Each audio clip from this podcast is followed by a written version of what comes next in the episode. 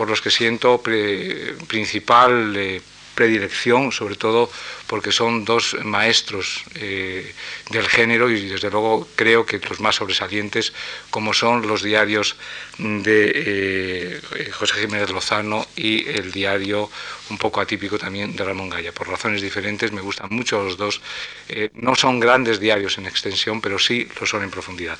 No he podido llegar a ellos y me he quedado un poco antes. También por razones obvias, eso sí que no lo voy a abordar tampoco en la conferencia del, del próximo día, van a ser los diarios contemporáneos, por razones obvias, es decir, porque no se puede ser juez y partes. Yo conozco muchos amigos míos que los escriben, yo mismo los escribo, hay obviamente predilecciones por unos y por otros, yo creo que la perspectiva histórica en, en este aspecto yo creo que nos ayuda mucho y que por tanto, en fin, es verdad que en este momento hay una gran proliferación, sí podría hablar el próximo día de por qué, de la razón por la cual hay tantos diarios. Ahora, en algún momento me he referido a, este fenómeno, yo creo que es un fenómeno que lo volverá a subrayar, es el fenómeno del descrédito de, del descrédito de la ficción, es decir, que curiosamente eh, yo siempre me, río un poco de los tesinandos, pero me gustaría que algún tesinando hiciera un, trabajo útil por la humanidad y nos diera, por ejemplo, un estudio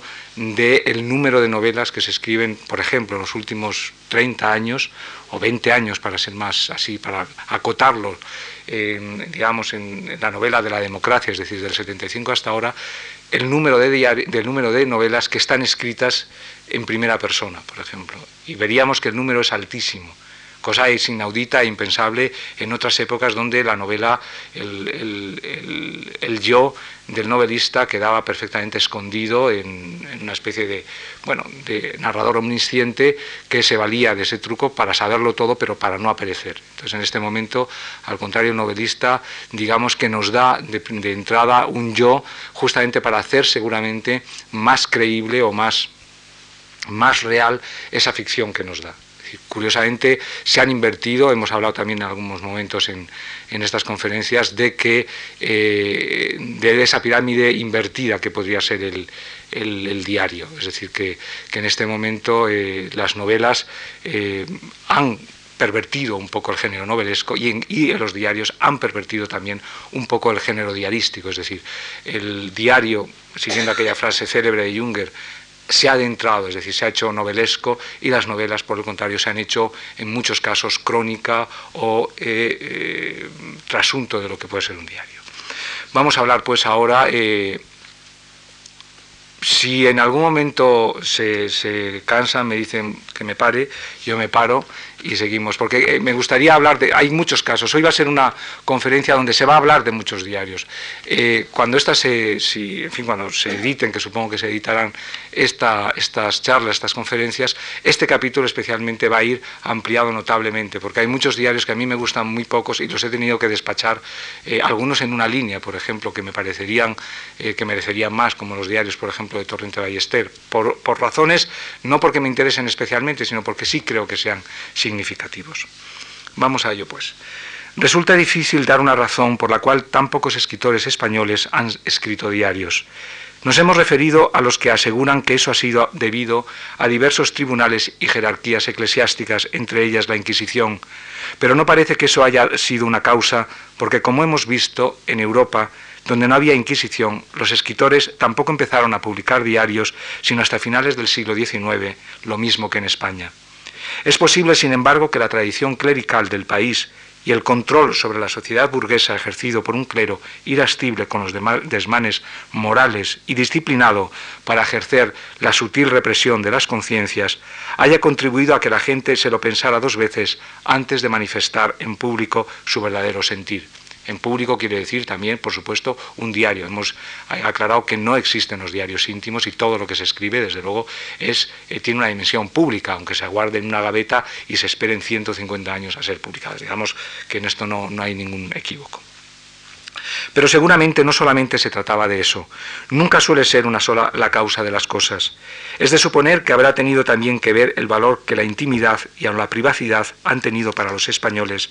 Y así vemos que si un rey francés, por ejemplo, podría recibir a su corte sentado en el trono de su retrete, un hidalgo español comía contra la pared cuando lo hacía solo. Es evidente que entre el carácter francés y español o el inglés las diferencias son grandes y de bulto, pero no más numerosas ni menos ostensibles que las que podríamos establecer entre un andaluz o un catalán.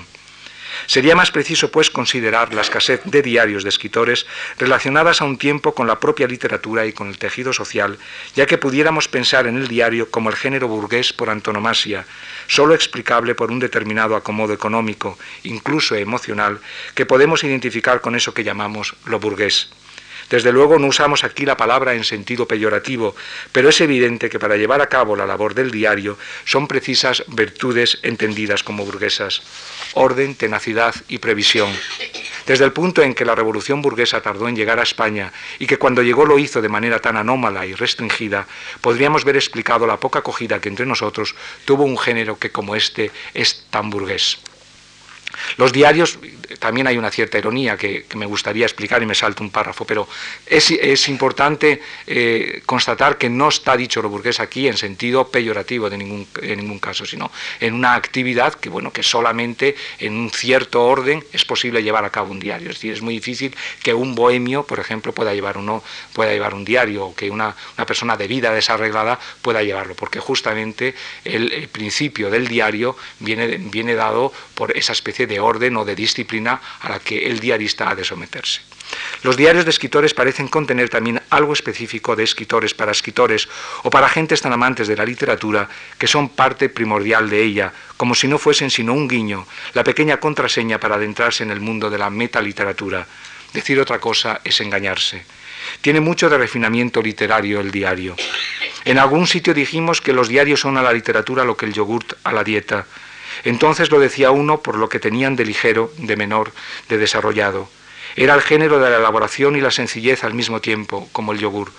Quería decir uno también que como los yogures son la leche fermentada, los diarios eran una fermentación de la novela, de la poesía, del ensayo, de la confesión, sin que ninguna de estas características de origen desapareciera.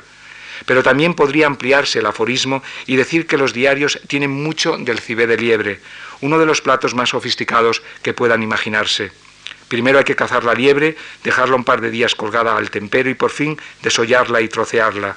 Luego se pone en maceración un día en vino tinto, un vino espeso como los pecados de gula. Al día siguiente se cuece durante tres o cuatro horas en ese mismo vino, mientras en una sartén se fríen dos cebollas, fuente, de lloro y un trozo de jamoncito, socias de la alegría. Luego la liebre se deshuesa, como los diarios, y se pone al horno mezclado con lo sofreído y se mete al horno durante dos o tres horas más, etcétera, etcétera. El proceso de los diarios, como puede sospecharse, no es muy diferente, pero el cibé es un plato francés y el yogur una cosa turca, pero pasada por Suiza. El caso es que los diarios son, muy algo, son algo muy elaborado, deberían serlo, sin haber perdido la naturalidad. El diario es también una tertulia literaria hecha en la mesa camilla, para seguir con la historia de por qué España no ha sido un país donde se escribieran diarios, ni memorias, ni autobiografías. Desde luego, este es un país individualista. Da un poco de vergüenza recurrir a un tópico tan viejo como Luis Candelas, pero esa es la verdad. Los españoles son individualistas, anárquicos para su percepción del mundo y seguramente egóticos como pocos pueblos de la tierra. Eso les ha llevado con frecuencia a una desatención hacia el resto de sus contemporáneos, pero también hacia sí mismos. El español parece no conocer sino dos extremos, o el de matar o morir por una idea, o el de encogerse de hombros con absoluta indiferencia. La figura literaria de este ser desdeñoso es frecuente en nuestra literatura, y de hecho nuestra más admirable creación, Don Quijote, es un hombre que pasa de la exaltación al profundo abatimiento, y eso sí, siempre solo, con su sombra sanchesca, sin sociedad, sin organización, sin programa. El diario de Don Quijote, en el caso de que lo hubiese llevado, habría sido tan desorganizado e imperfecto como la propia novela, suma de impresiones y fragmentos, sin otro plan que el de correr los días. No es pueblo social el nuestro, desde luego, no hubo grandes salones literarios, no hubo tampoco en el pasado esa tradición inglesa que es reunirse cada cierto tiempo en una casa de campo, en un club, en alguna parte, y levantarse a los postres y contar cosas con gran desparpajo y prolongar los brindis con discursos brillantes. Los españoles es verdad que han tenido sus casinos y ahí se ha quedado todo. Pero como es sabido, en esos lugares se habla menos que en ninguna parte los socios juegan a las cartas o sencillamente se estudian desde sus respectivas poltronas con fiereza y desconfianza.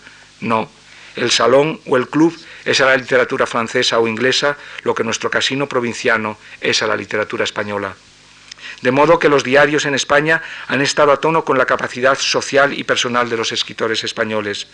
Una sociedad con salones, con mundo, con rutile, es más propensa para favorecer y acoger nuevos diarios, de la misma manera que un pueblo cuyos individuos se sientan arropados por la sociedad es más propenso a escribir autobiografías. Si en España los escritores no han querido escribir sus vidas, se ha debido en muchos casos por el temor de ponerse bajo la mirada de sus compatriotas.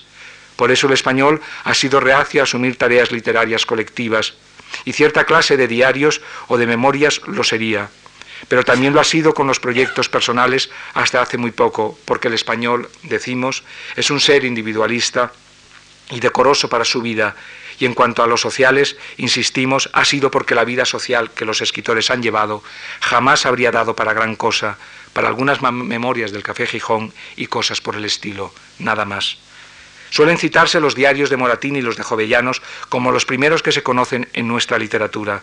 Los del primero son unos diarios cursivos, para usar la expresión de Carlos Pujol, unos diarios como se escribían entonces los diarios para consignar al que habían visto o dejado de ver ese día, y los almuerzos y las cenas, la capa de la existencia, por decirlo de alguna manera, para estar al abrigo, al contrario, al contrario que sus cartas, mucho más enjundiosas y entretenidas, no solo que su diario, sino que todo el teatro que escribió. El hecho de que las cartas estén ya hechas, si vale acaso esta expresión culinaria, nos vendría a ilustrar sobre los géneros y el epistolar no solo estaba hecho en el siglo XVIII, sino que fue uno de los pilares de la literatura europea de ese tiempo. En cambio, los diarios aún tenían mucho camino por delante que recorrer y fijar los puntos sobre los que se cementarían. Pasa, hay que decir también una cosa que es importantísima, que también abordaremos el próximo día. Eh, como los diarios, que sí había diarios en el siglo XVIII, naturalmente, y en el siglo XIX, pero que son diarios que en su mayor parte hemos conocido ahora. Es decir, que el diario es una creación por llamarlo de alguna manera, una creación moderna, una creación que cuenta apenas con 70 o 80, eh, ahora mismo acaban de publicarse los diarios de Boswell, que son unos diarios escritos en 1760, 70, y sin embargo eh, no se editan hasta 1920. Es decir, que aunque ya hay diarios en ese momento en, en Europa en circulación, el valor que se da a esos diarios es muy diferente del valor que les damos nosotros hoy. Es decir, de la misma manera, y de esto hablaremos el próximo día también, cómo los dibujos vemos, los dibujos de los pintores, hoy tienen tanta o más importancia que sus propias pinturas. Y cómo eh, esos dibujos, hasta hace no muy poco, hasta hace esos 80 años, permanecían en carpetas como eh, parte del trabajo de gabinete del pintor, pero nunca se mostraban. Es decir, que era un trabajo un poco residual, aún muy importante, pero digamos más para los entendidos. Y solo ahora, digamos, la modernidad los ha rescatado como una obra autónoma. Sigamos. Pasa un poco eh, lo mismo con los diarios de Jovellanos. Son también, en efecto, unos diarios, pero entendidos no como entendemos modernamente el diario, como un lugar donde el escritor baja el tono de voz y habla de sus preocupaciones más personales, incluso de aquellas que no encontrarían acomodo social, y lo hace con el difumino más que con la línea. Los de Jovellanos son los diarios de ese hombre que solo tiene ojos para la industrialización y la reforma agraria del país entra en un pueblo y todo lo desagrada. Las casas viejas, las posadas, la iglesia gótica, las calles, solo ve que están llenas de charcos. Pero sobre todo lo que ve en las vegas de los alrededores, eh, pero sobre todo ve que en las vegas de los alrededores se podría sembrar lino o remolacha azucarera. Eso es lo que en verdad le emociona. Para el resto, los tipos, las costumbres, el sentimiento que le producen las cosas no es nada sensible. Por eso no son ni siquiera unos diarios confidenciales, sino todo lo más discrecionales, como los informes que más de una vez tuvo que realizar para diversos ministros de fomento. Por tanto, en absoluto deberíamos considerarlos como unos diarios modernos o literarios, aunque de hecho haya sido la modernidad la que ha rescatado, la que los ha rescatado y nos los ha hecho y nos ha hecho reparar en esa eh, literatura epistolar y diarística que permanecía inédita y ensombrecida al lado de sus otras obras más célebres, pero no siempre más meritorias, obras dramáticas en el caso de Moratín y obras políticas en el caso de Jovellanos. En la literatura española habría que esperar al diario de un enfermo que escribió en los albores del siglo Azorín y a las iluminaciones en la sombra de Alejandro Saba para hablar de dos grandes, aunque parciales y demasiado literaturizados, diarios literarios. El 98 o los escritores del 900, voy a toda mecha, pero es que me parece que no me va a dar tiempo a leer esto porque me estoy mirando el reloj y me parece que ustedes se quedaban un poco con la música y como aquí tampoco se trata de pasar un examen luego, eh, bueno, que se vayan quedando con algunos nombres porque lo importante de estos diarios, yo creo, o de estos nombres que van a, ustedes a oír a partir de ahora, porque va a haber una larga enumeración, serán justamente, en fin, estos títulos, estos autores que yo creo que estaban no en circulación, pero que sí son muy importantes.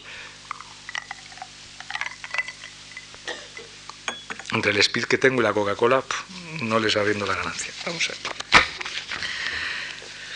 El 98 o los escritores del 900, como nos gustaría que se les llamase, es la generación de los grandes egotistas españoles. Todos ellos escribieron mucho de sí mismos y sin embargo ni uno solo de ellos llevó a cabo un diario en la forma tradicional en que lo conocemos.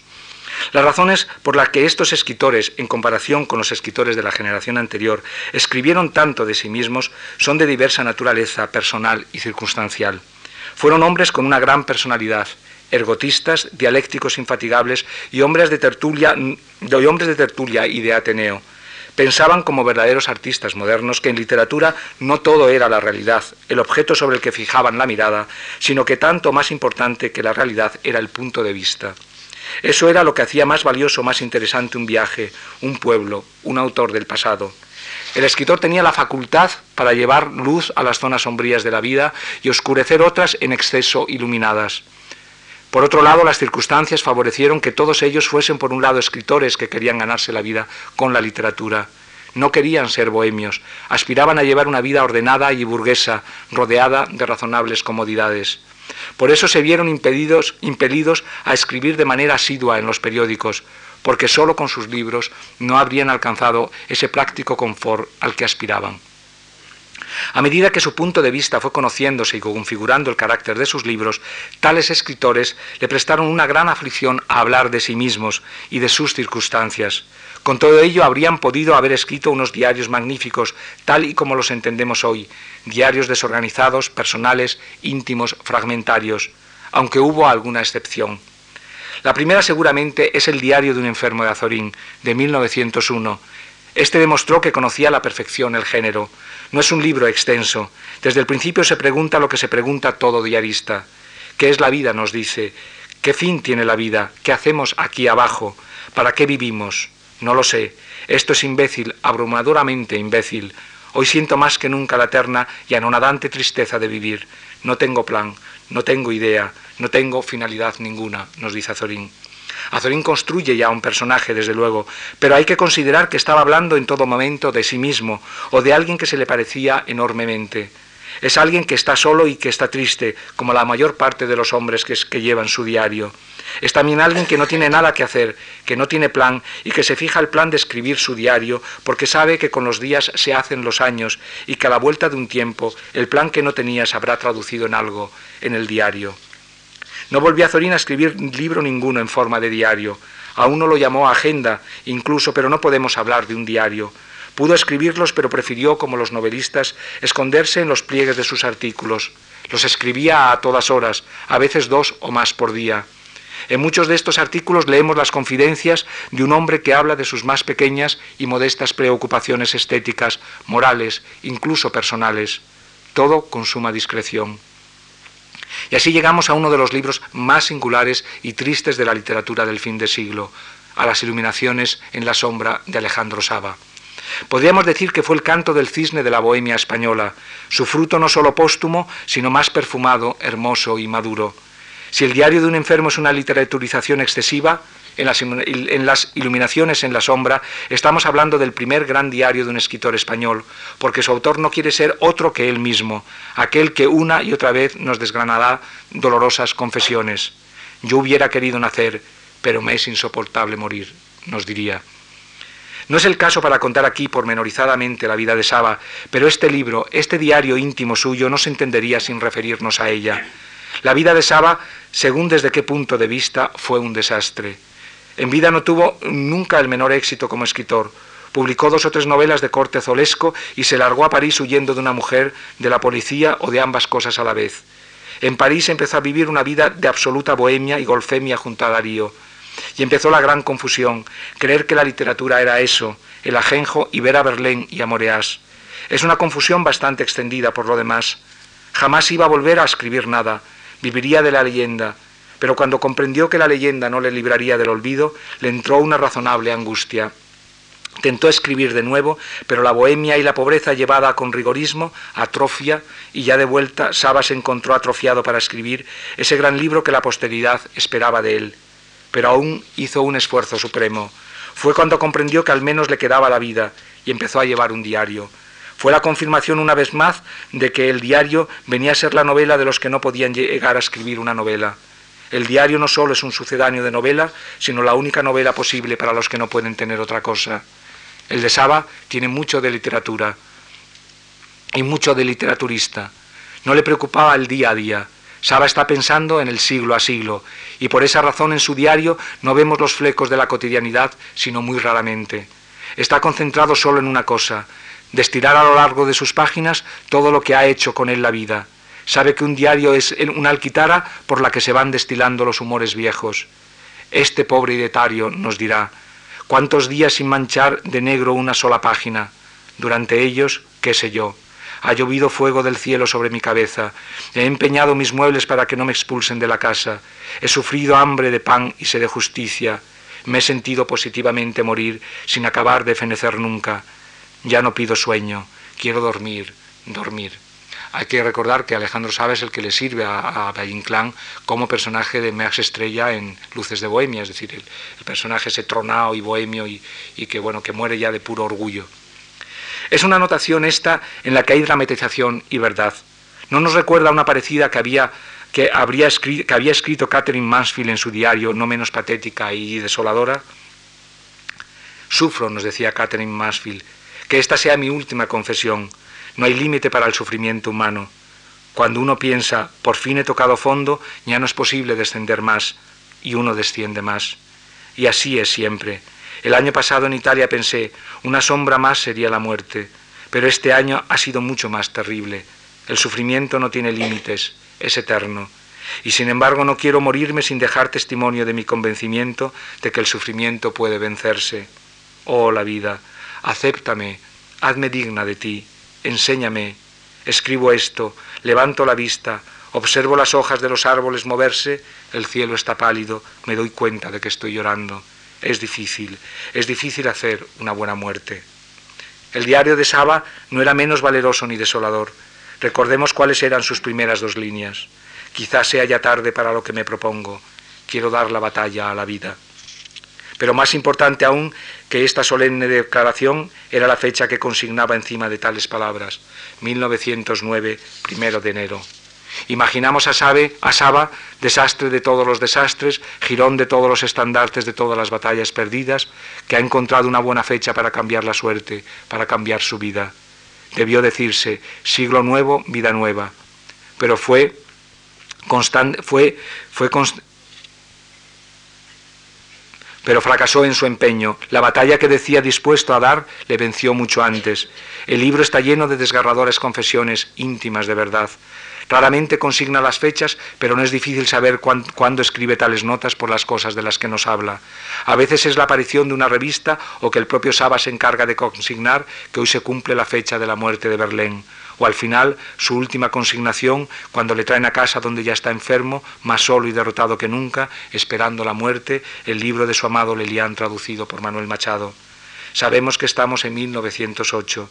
Han sido, pues, ocho años de anotaciones erráticas, siempre desde el mismo lado. En ese diario o dietario, como él lo llama, va destilando recuerdos, afanes, memorias, aforismos, lirismos, autorretratos que le piden para una revista, anotaciones extrañas, como aquella que tanto me gustó hace años, medio surrealista. El niño se convierte en cura como el plomo se convierte en bala, por un hecho de fatalidad bárbara. No desaprovecha nada Saba, sabe que es la última oportunidad que la literatura le da para salir del olvido y con verdadera generosidad se entrega a su diario, que hemos de considerar una extraordinaria muestra de escritura diarística y su testamento. Es verdad que solo sincero hasta donde le permite su propia leyenda y que solo es verdadero hasta donde puede contar, pero nos hallamos ante un libro único y estremecedor al que podría haberse subtitulado Sic Transit Gloria Mundi.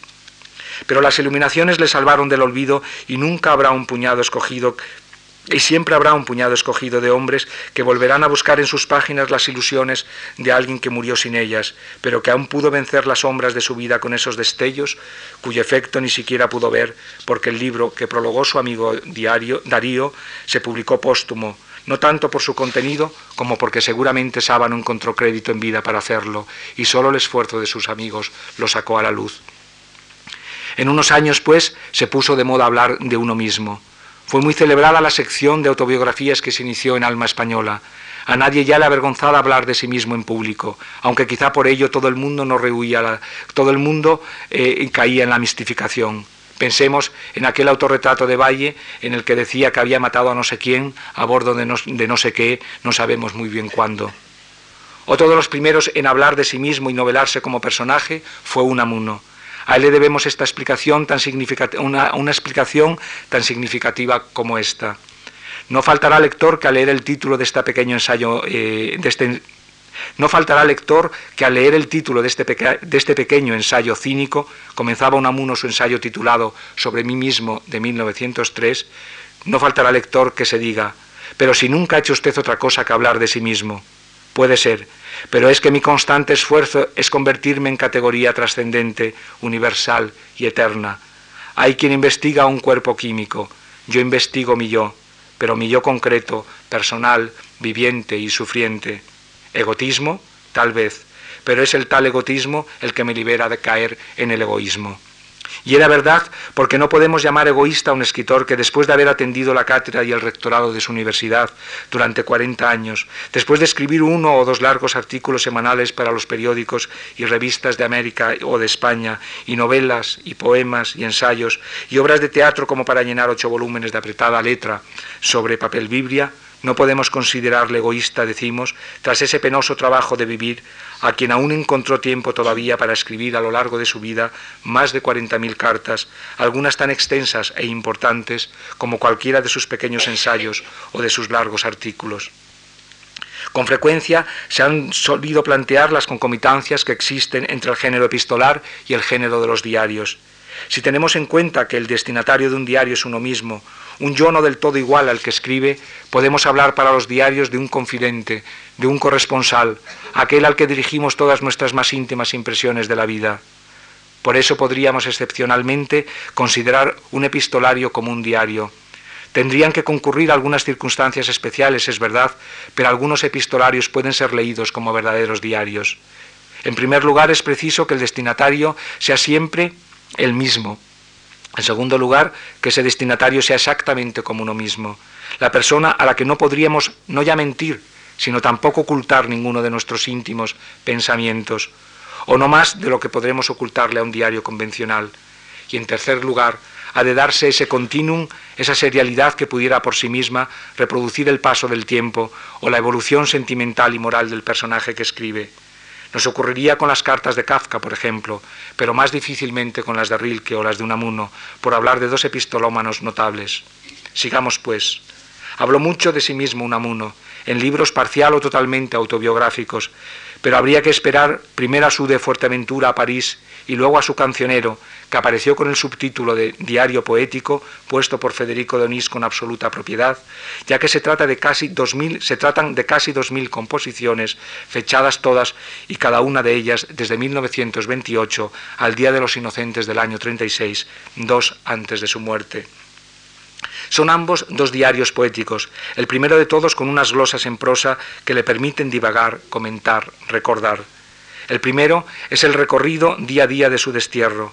Así resulta este nuevo rosario de sonetos, un diario íntimo de la vida íntima de mi destierro, le dirá en el prólogo al amigo a quien le dedica el libro. No hay ambigüedad, por tanto, en el género en el que le incluye su autor, un diario íntimo de su vida íntima, y en él se contienen no sólo algunos de los poemas más hermosos de su autor, sino algunas de las más importantes confidencias que nos hiciera. El otro también es así. Claro que son diarios un tanto especiales, puesto que son diarios poéticos, pero lo excepcional de los dos proyectos, y sobre todo del último, en el que Unamuno se volcó y refugió durante los ocho últimos años de su vida, orillado por desengaños políticos y sacudido por algunos dolorosos episodios personales, hace que debamos considerarlos como verdaderos diarios. En el cancionero se da también ese continuum que considerábamos imprescindible, la secuencialidad de una vivencia, y encontramos desde luego un punto de vista íntimo, no solo lírico, sino de muy diverso registro, como poemas humorísticos, prosaístas, satíricos o religiosos. Todo lo que una persona es, todo lo que podría confesar a un diario, se encuentra en esas poesías tanto o más que en un diario en prosa, y que tienen incluso del diario ese valor desigual de sus fragmentos, quizá porque al igual que otros autores de diarios, tampoco pudo corregir el suyo don Miguel, por lo que hubo de publicarse póstumamente. Proyecto de muy parecida naturaleza, si bien anterior en diez años había sido el diario de un poeta recién casado de Juan Ramón Jiménez, solo que el libro de Juan Ramón, en el libro de Juan Ramón se dan algunas circunstancias que lo hacen ligeramente distinto y desde luego algo mucho más acabado y consciente. Es, como el proyecto Unamuniano, un libro en el que la fecha tiene un protagonismo excepcional por mostrarnos la oscilación de un sentir. En cierto modo se podría dibujar una gráfica del estado del poeta como la curva febril de un enfermo. En el caso del siempre hipocondríaco Juan Ramón, se trata, como es bien sabido, del viaje que emprende hacia Nueva York el poeta, donde va a casarse con su novia Zenobia y que terminan ya casados y después de un periplo por ciudades americanas, cuando ambos, marido y mujer, regresan a España al cabo de nueve meses, el año 1916. Es por tanto el diario de una navegación en un sentido más originario, algo que Juan Ramón tiene perfectamente programado, una obra que ha concebido cerrada, con un principio y un final, verdadera expedición al corazón de su intimidad y por reflejo del de su amada.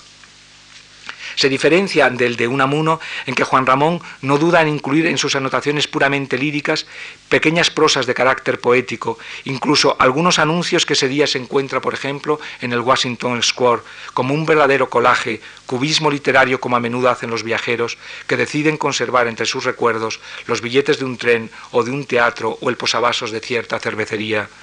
Hay, por tanto, en este diario poético mucho del fragmentarismo de que hemos hablado estos días. Hay secuencia, le vemos en cada una de sus anotaciones progresar, podemos ver su humor, incluso sus nostalgias del país lejano, sus temores de recién casado y su angustia. El paso del tiempo está, además, perfectamente consignado en el cuaderno Juan Ramoniano, y las nubes o el sol o la niebla en un parque nos acompañan en todo momento, protagonistas de su sentir, así como todas y cada una de las localizaciones desde donde escribe, el rincón de una calle, lo alto de un edificio, el parque de una ciudad, la cubierta del barco, el asiento de un automóvil en plena quinta avenida. Se ha dicho que fue este libro el que significó la modernización de la poesía española, pero no solamente fue eso, sino el intento muy inteligente de poder hacer un nuevo género de poesía, sin desvincularla de la vida, aprovechando lo que de la vida se lleva siempre un diario. No necesitó Juan Ramón impostar en él la voz. No se trataba de crear un personaje, era él enteramente, el mismo personaje del que se ocuparía años después Zenobia en unos diarios que son interesantes, que no solo son interesantes, sino bellísimos, publicado hace muy pocos años y que son un poco estos diarios vienen a ser exactamente el pandán por el otro lado del diario del poeta recién casado. Es decir, son como, es una cosa muy excepcional porque vienen a ser eh, aquello que contempla la propia imagen de Juan Ramón y que yo creo que cuando se publicaron fueron muy impactantes, se publicaron hace muy pocos años, justamente porque venían a completar una idea que teníamos de Zenobia, de su mujer, por la literatura de su marido. Y entonces la visión que da ella de ella misma y de Juan Ramón eh, estaba mucho en algunos momentos de la que el propio Juan Ramón nos había dado y desde luego eh, en otros venía a certificarla. Lo conocido de ellos hasta hoy son dos volúmenes de los diarios de Zenobia, seleccionados por su traductora, aunque no son del mismo, del mismo, de la misma época, cabe decir. Es decir, cuando Zenobia escribe sus diarios, los escribe eh, cuando llevan ya 20 eh, años de casados. No es lo mismo, es decir, no, no eh, haríamos un poco un truco o un, algo falso porque no se corresponden exactamente a los mismos momentos, pero sí a las mismas personas. Eh, son diarios que Zenobia escribió en inglés mientras la pareja vivía en Cuba recién exiliados y en español cuando se trasladaron a Miami con el evidente propósito de preservarlos de las miradas indiscretas. Son diarios de supervivencia en todos los sentidos y, por qué no, una secreta, pequeña e inexplicable venganza de una mujer que en ningún momento olvidó que compartía su vida con uno de los más grandes poetas del siglo, pero también con uno de los hombres más neuróticos y enfermos que podía haber conocido. Para estudiar la vida de Juan Ramón y conocerle como persona son ya un documento imprescindible, lleno de detalles que pueden ser a un tiempo encantadores o aterradores. Son también el testimonio de una persona que vive enamorada y aterrorizada, en grados igualmente extremos y comparables, pero curiosamente no es ella el protagonista de sus propios diarios, sino su marido, la sombra de su marido que la alcanza allí donde vaya. Es curioso porque son unos diarios escritos por una mujer, pero que no habla de ella misma. Siempre es ella pagapoga siempre. Es decir, es una, mujer que es consciente del papel que ella tiene en la, vida y nunca quiere usurparle ese papel. Es decir, en todo caso, eh, se estudia siempre, eh, paga por a, Juan Ramón. A partir, eh, Zenobia ha comprendido que su vida es insignificante, pero que puede tener un valor si la emplea en una buena causa, y encuentra que esa buena causa es Juan Ramón. A partir de ahí, el relato de su vida es tan doloroso como verdadero. Es íntimo hasta donde Zenobia ha querido, pero a menudo es consciente, y así lo deja escrito, que sólo ella sabe hasta dónde es capaz de sufrir esa relación. ¿Por qué, no lo, ¿Por qué lo relata? ¿Por qué nos relata esos momentos cruciales a su diario? Sabe que es la mujer de un poeta famoso, sabe que esos papeles tarde o temprano se leerán. ¿Por qué los ha escrito entonces? Tal vez con la esperanza secreta de que su marido los lea alguna vez y comprenda hasta qué punto su carácter puede hacerle sufrir. Leyó Juan Ramón estos cuadernos al morir Zenobia. Son ellos la explicación de la más tierna y desgarradora dedicatoria de Juan Ramón a su mujer poco antes de morir este enfermo de dolor y soledad. Aquella dedicatoria que decía, a Zenobia de mi alma, este último recuerdo de su Juan Ramón, que la adoró como mujer más completa del mundo y no pudo hacerla feliz. Y sin embargo sabemos que Zenobia no habría estado de acuerdo, pues conoció como pocas mujeres la plena felicidad y así lo manifiesta en las páginas de sus diarios, uno de, los, uno de los más hermosos y sinceros que se hayan escrito, como digo, íntimo de verdad, hasta donde la intimidad sea posible en un diario. Habría aquí una cosa que es muy interesante en estos diarios, que a mí me hizo, yo creo que no me va a dar tiempo de casi nada. Eh, que, a mí me, pareció, me gustó muchísimo cuando yo le leí, estos son dos tomos, son dos tomos, el primer tomo es verdaderamente aterrador, estar en, Cuba y eh, Zenobia está verdaderamente sometida por la neurosis de Juan Ramón, que es, una, que es un poco monstruoso todo eso. Y para la gente que amamos a Juan Ramón, un diario como este significó pues algo doloroso, porque no siempre grato la persona que admiras verle en, digamos, en esos pasos tan falsos. Eh, y bueno, fue de verdad algo, sí, muy, muy, muy desagradable y muy amargo. Pero cuando se publica la segunda parte, son los diarios que corresponden a Miami, eh, el humor de Zenobia ha cambiado por completo. Es una, mejor, es una mujer ya completamente distinta, es muy optimista, está encantado con Juan Ramón, Juan Ramón ha cambiado. Y entonces eh, no eran, eran como diarios de dos personas distintas. Y al final yo creo que he llegado a la conclusión de resolver este pequeño enigma. El pequeño enigma era que Juan Ramón y Zenobia, cuando vivían en Madrid, Zenobia era una mujer con ciertos eh, posibles económicos, vivían siempre en casas relativamente grandes y ambos dos tenían dos cuartos separados, dormían en cuartos separados y tenían despachos separados. Zenobia, que era una mujer también de negocios, tenía su despacho y Juan Ramón tenía su propio despacho. Es decir, que eran, eh, vidas, en común, pero vidas separadas. Cuando llega el exilio se tienen que ir prácticamente con lo opuesto, con muy poco dinero, dependiendo del dinero además de Juan Ramón, y de, de, Zenobia, de la familia americana.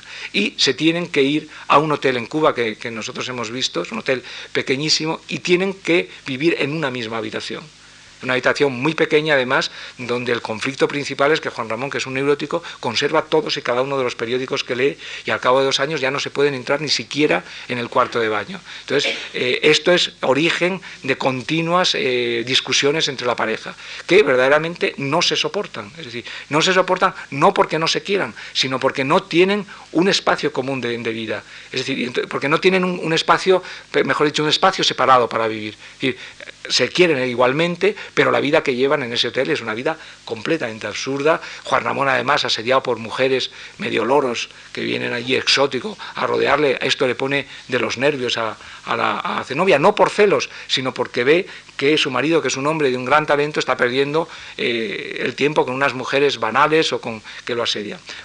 Pasan a, Miami y en Miami hereda un poquito eh, Zenobia y se pueden comprar una casa grande donde vuelven otra vez a, tener cuartos separados y eh, despachos separados. Y a partir de ahí todo es una balsa de nuevo. Es decir, Juan Ramón tiene con ella detalles que le enternecen, como que le lleva flores a su despacho. Es decir, que son dos personas, pero son dos personas exactamente por eso. Es decir, que no son diarios, como se ha podido decir siempre de que Juan Ramón la explotó, etcétera. Yo creo que son diarios, incluso desde un punto de vista feminista, muy interesantes para su estudio, porque no son tan lineales como se ha dicho. Zenobia es la mujer explotada, eh, eh, sacrificada por la gloria de un hombre. Yo creo que eso sería muy, muy lineal verlo de esta manera. Zenobia es consciente de que ella es exactamente lo que es su marido y sin su marido ella no es absolutamente nada y decide sumarse a una causa que le parece una causa en cierto modo mejor que la suya. Después de este, de este, así, de este meandro, pues seguimos esto. Después de Saba y estos intentos poéticos, no me parece que haya eh, ningún eh, relevante diario en la literatura hasta tropezarnos con los de hazaña. Está desde luego el cuaderno gris de Pla, al que tendremos que datar si nos atenemos al año que en él se declara como de 1918 y 19, pero todo el mundo sabe que fue un libro que Pla corrigió notablemente después de la guerra, lo cual nos permitirá un poco más tarde para hacer algunas consideraciones interesantes eh, al respecto. El de Azaña es un diario, desde luego, muy importante. Es posible que desde un punto de vista histórico, el más importante que se haya escrito en España nunca por muchas razones, por el volumen y la escrupulosa consignación de sucesos y por la agudeza de muchas de sus anotaciones. Se publicaron también póstumamente y con un título un tanto confuso porque se les tituló Memorias Políticas y de Guerra. Estas memorias de hazaña son, o me las recuerdan siempre, a otras memorias que se publicaron, sin embargo, con el inequívoco título de Diario íntimo de Eugenio Noel. Las de uno son la historia grande de España, en cambio las del otro son la historia que no sale nunca en los libros.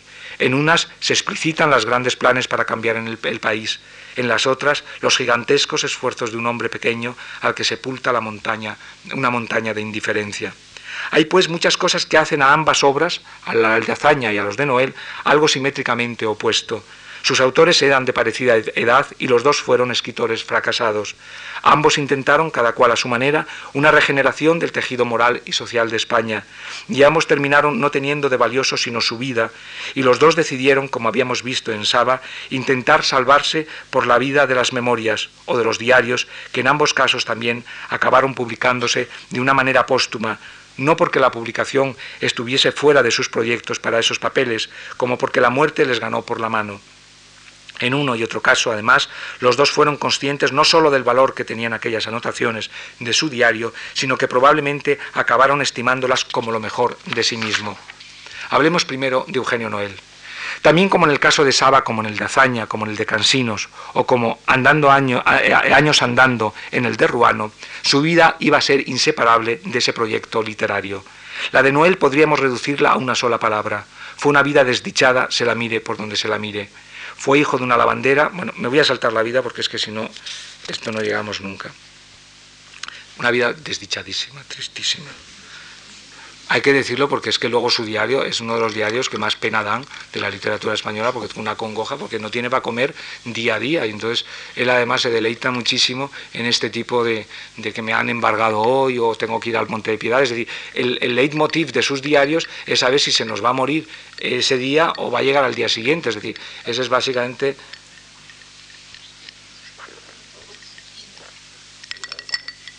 Y es tremendo porque además entra como una congoja lo terminó diez años antes de morirse. Es decir, y murió de hambre, además, y murió con una muerte desdichadísima porque al pobre hombre, además, lo perdieron en Zaragoza, en un vagón. Bueno, un disparate porque los, españoles, que siempre son magnánimos con los muertos, les vinieron a esperar todos cuando se enteraron que había muerto desahuciado en un hospital de la Beneficencia, salieron todos a recibirle, le organizaron una fanfarria en la estación del norte y lo que vino fue un vagón vacío porque se había, se había traspapelado el vagón en Zaragoza. Hubo que mandar una comitiva recorriendo toda la vía a ver en dónde estaba el vagón ese, sin venta de baños o en, Aranda de Duero, y lo encontraron en Zaragoza. O sea, es decir, tuvo una vida el pobre verdaderamente desdichadísima a tenor de sus diarios. Bueno, eh, después de toda esa vida, y cuando eh, Noel tituló ese grueso manuscrito como la novela de la vida de un hombre, estaba convencido que esa era su última baza también. En el prólogo de una edición de unas obras de escritor hechas eh, por mí hace, unos meses, se decía que para eso Noel se había entregado día a día ese proyecto de alimentar su biografía con las pobres piltrafas de su vida, como si fuese arrancando uno a uno todos los miembros de su cuerpo para que la criatura no se le muriese de inanición. Y en esa autofagia Noel derrotado y sin ilusiones, acabó por morirse también de una manera desdichada. Diríase que de empacho, si acaso no fuese irrespetuoso para con una vida esforzada y una obra que tiene algo muy puro, noble y honesto, en medio de la hambruna general, empachado de hambre, como si dijéramos. El diario íntimo, que tenía mucho de íntimo, que tenía mucho de íntimo, cosa infrecuente en nuestra literatura, se interrumpió en 1924, cuando aún le quedaban por recorrer los últimos doce años, los más penosos de su vida. Como Saba, había emprendido la tarea de rehacer su vida día a día sin ahorrarnos ni una sola de las miserias que le proporcionó la existencia y luchar por ella, por esa batalla que él también perdió. Hoy la lectura de su diario produce una, lastimosa angustia. No se habrá visto a nadie más ingenuo y equivocado que él, no ya porque sus campañas antiflamencas careciesen de fundamento, como por hacer de eso únicamente el centro de su vida, si de alguien podría decirse que se equivocó, no ya en la literatura, sino en su vida, fue del pobre Noel. Su literatura, por lo demás, no fue sino consecuencia de la vida triste que llevó, y así nos queda hoy como un raro ejemplo de las equivocaciones de un solitario. Y equivocado fue para la literatura también Cansinos, a quien como nadie sentaría también un título, El Divino Fracaso. Tituló a sus diarios la novela de un literato, pero sabemos por cómo están redactadas en un presente demasiado cercano a los hechos que fueron unas memorias sacadas de un diario.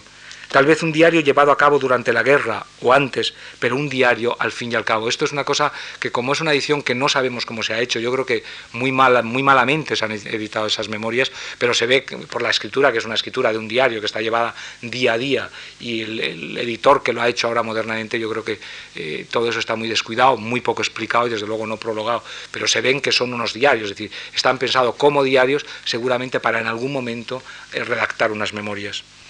Todo lo que se dijo de Noel para la vida nacional podría decirse de Cansinos para la vida literaria. Intentó con igual fortuna la modernización mediante un movimiento como el ultraísmo que nació abortado. Él lo esperaba todo de él, pero aquel ismo pasó incluso más rápido que otros. Eso fue amargando su carácter. Terminó esquinando, ensombrecido, orillado de todo.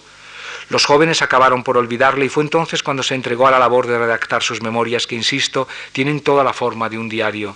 En él se ocupa, Cansinos de todos los literatos españoles, siempre y cuando reúnan estas dos, estas dos condiciones. Primera, ser principalmente un escritor gris. Segunda, no haber conocido nunca el éxito. Cansinos es sensible a hablar de los tipos marginados y menores y de, ese modo, si los diarios íntimos de Noel se subtitularon La novela de la vida de un hombre, los diarios de Cansinos deberían titularse La novela de la muerte de un hombre, pues al modo de Iván Ilich, todo en Cansinos, desde muy joven, trasminaba el sándalo y el incienso, imposibles que no le tributaron, y un como trasunto de gusanera. Pero el tiempo ha querido que su diario haya llegado a ser lo que ninguno de sus libros, la Torá de la Bohemia, la Biblia de los poetas ampones, el Corán de los parias de la literatura. Las memorias de hazaña tampoco tienen nada de memorias y sí todo de diario, y mucho también de novela y aún de drama. Es muy probable que Azaña, como Noel, como Cansinos, de haber tenido tiempo, habría aprovechado también sus diarios para redactarlos en forma de memorias. Nos han quedado, de todos modos, en su forma genuina. Decíamos que las tituló Memorias Políticas y de Guerra y abarcan desde el 31 al 39, es decir, el tiempo en el que Azaña, que había estado eh, en la política desde muchos años antes, empezó a asumir tareas de gobierno. ¿Qué son estas memorias? La respuesta no la obtendremos hasta no responder a la pregunta ¿quién era Azaña? Azaña quiso ser escritor, desde luego, y vivió entre escritores y literatos toda su vida. Él mismo tentó tareas de crítico, de novelista, de memorialista, pero por ninguna de estas obras le habría recordado la literatura. Hasta 1931, Azaña es el ejemplo perfecto del hombre gris, sin mayor atractivo, de mentalidad ordenancista y ambiciones que sólo se pueden mantener en el secreto gracias a un carácter reservado y sin brillo. ¿Eso le agrió el carácter? Unamuno, que sintió siempre profunda antipatía por él, advirtió que Azaña, un escritor sin lectores, era muy peligroso porque podía montar una revolución con el solo fin de poder tener esos lectores que su obra no le había arrimado. Tuvo el poder, desde luego, y se vio envuelto en una guerra, de la que para algunos fue bastante responsable su inepcia política. Como quiera que sea, Azaña empieza esos diarios cuando está en el ministerio. Sabe que la política es un pantano sinuoso de pasiones, traiciones, delaciones, mentiras y dobleces, y sin duda quiere tener constancia del comportamiento de todo eso. Es una decisión importante. Azaña quiere ser juez y parte, quiere ser actor y testigo, nadar y guardar la ropa. Azaña, según eso, según y cómo, según se sea un particular o una figura pública, los diarios son una cosa o son otra. El particular ha de lanzarse a su diario a cuerpo gentil, pero el hombre público los utiliza precisamente para lo contrario, para reservarse acciones posteriores. Uno va por la verdad y en el otro caso no está claro que no mienta en ellos tanto como en la vida pública, en la medida que todo en él es público. Como quiera que sea, el escritor que quería ser siempre hazaña tuvo al fin materia suficiente para serlo, para escribir ese diario. El hecho de que se trate siempre de anotaciones de carácter urgente, escritas en un tiempo que ha de robarle a las tareas de gobierno, facilita su escritura, que no puede ser, que no suele ser como solía, peraltada y solemne, con un tufo siempre entre casticista y, arcaizante. Al contrario, la escritura de los sus diarios es algo vivo. No puede volver la vista atrás. Las anotaciones se suceden. Es todo una pormenorizada descripción de la comedia humana. Hay en sus páginas no escasas muestras de cierta intimidad e hilvanes del lírico, estilista que no pudo ser. No se recata en absoluto de poner en él el doble juego al que la política le lanza a menudo. Incluso enumera las personas que le son o no fieles. Pero es, desde todo punto de vista, la verdadera novela de un hombre porque, eh, porque, por un azar, los años en los que Azaña llevará su diario, vivirá, vivirá España los acontecimientos más graves y trágicos de toda su historia, desde la expulsión de los judíos por los reyes católicos. De no ser por esta circunstancia, estas memorias de Azaña habrían quizá estado llamadas a olvidarse como los recuerdos de Estébanez o quedar a un lado como las memorias de Mesonero.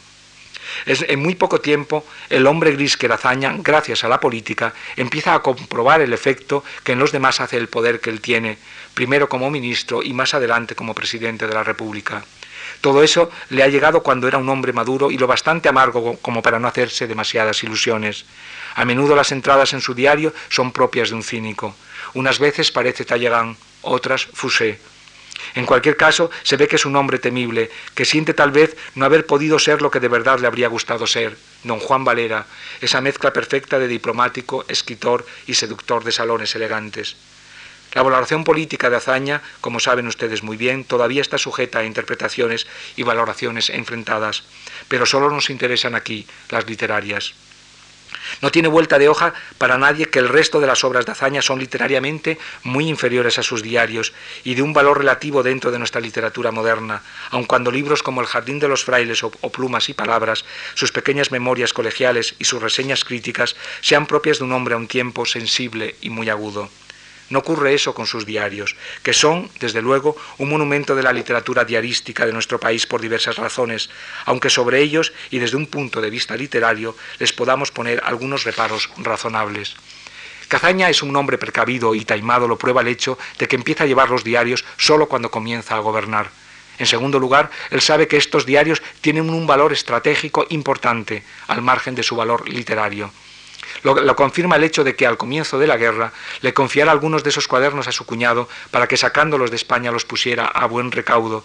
Y lo confirma también el hecho de que cuando fueron robados por el enemigo, Azaña tratara de recuperarlos mediante canjes que finalmente no se llevaron a efecto y que dieron lugar durante y después de la guerra a manipulaciones político-literarias tan viles como cómicas a la postre. Esto hace que nos planteemos una pregunta. Era y es legítimo que un político en funciones ponga por escrito cosas cuya publicidad podría comprometer seriamente la vida del país, incluso la pervivencia del Estado. ¿Tiene los mismos derechos un particular que un presidente de la República en funciones? De hecho, Azaña no quiso renunciar al pequeño placer de sentirse el hombre gris que había sido siempre y no deja de notar las cosas que suelen sucederle. Escribe en ese diario, pero sabe que al fin tiene todos esos lectores que no había tenido hasta ese momento. Es más, el destinatario de los diarios de hazaña es la historia. Sabe que está escribiendo para la historia. Incluso más, sabe que ese diario es ya la historia. Eso le hace ser preciso con sus anotaciones y administrar sus maldades. Pero por otro lado, Desaprovecha Zaña la oportunidad de llevar un diario como el suyo con tanta puntualidad para interrogarse por las verdaderas razones por las que él escribe ese diario. Pero lo paradójico, siendo un actor principalísimo de la política de España, es que Azaña quisiese ganarle la partida a la historia por la mano de la literatura. ¿Por qué razón? Seguramente porque sabe que también ha perdido la historia. Vendría a confirmarlo el hecho de que precisamente puede escribir ese diario porque no gobierna.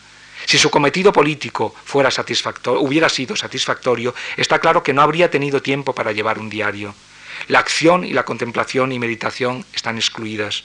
Los presidentes de república solo empiezan a escribir sus memorias cuando se jubilan. El activo Azaña fue un jubilado político. Por eso se pudo permitir el gran lujo de la literatura. Arrumbado y sin un poder real, el hombre Azaña volvió los ojos a su viejo proyecto literario. Es como si hubiese comprendido que sólo la literatura le podía redimir no sólo del fracaso literario, sino de la historia, convencido de que al menos la historia que se le negó podía escribirla a él. Por eso el diario excede mucho lo que consideraríamos un diario íntimo de lo que tiene poco. Hay en él tanta privacidad como intimidad, que se puede, no obstante, colegir y sorprender en no pocos de sus pasajes. Hazañas es consciente de que ha de ser preciso en él, de modo que no nos ahorra ni uno solo de los nombres de nuestra política, y el hecho de que esa política fuese precisamente la que desembocase en una guerra es lo que les convierte en excepcionales. Decíamos que el final de algunos diarios les ha, les convertido en otra cosa. Hemos citado a Ana Frank y a Pavese. Los de Azaña son de esa misma naturaleza. El final, la guerra, la derrota y el exilio hace de ellos un documento excepcional. La pregunta de cuánto tiene de literario, cuánto de histórico, la podría responder alguien lo bastante alejado del apasionamiento nacional como para ser imparcial. ¿Cómo los leería un lector, por ejemplo, francés o inglés? ¿Los leeríamos como nosotros las memorias de Churchill o los diarios de Leon Blum? Por mi parte, tiendo a creer que el enorme interés que aún suscitan entre nosotros se debe tanto como a sus valores literarios, no, demasiado sobresalientes por otra parte, sino también a los políticos, a veces extraordinarios, aunque sé que los, los unos no podemos leerlos sin los otros, que en él son indisolubles. El caso de Pla es bien diferente del de Azaña. Su célebre diario que tituló El cuaderno gris, yo creo que voy a terminarlo de Pla y eh, si a todo, en todo caso ya el, el próximo día, sí, porque es que si no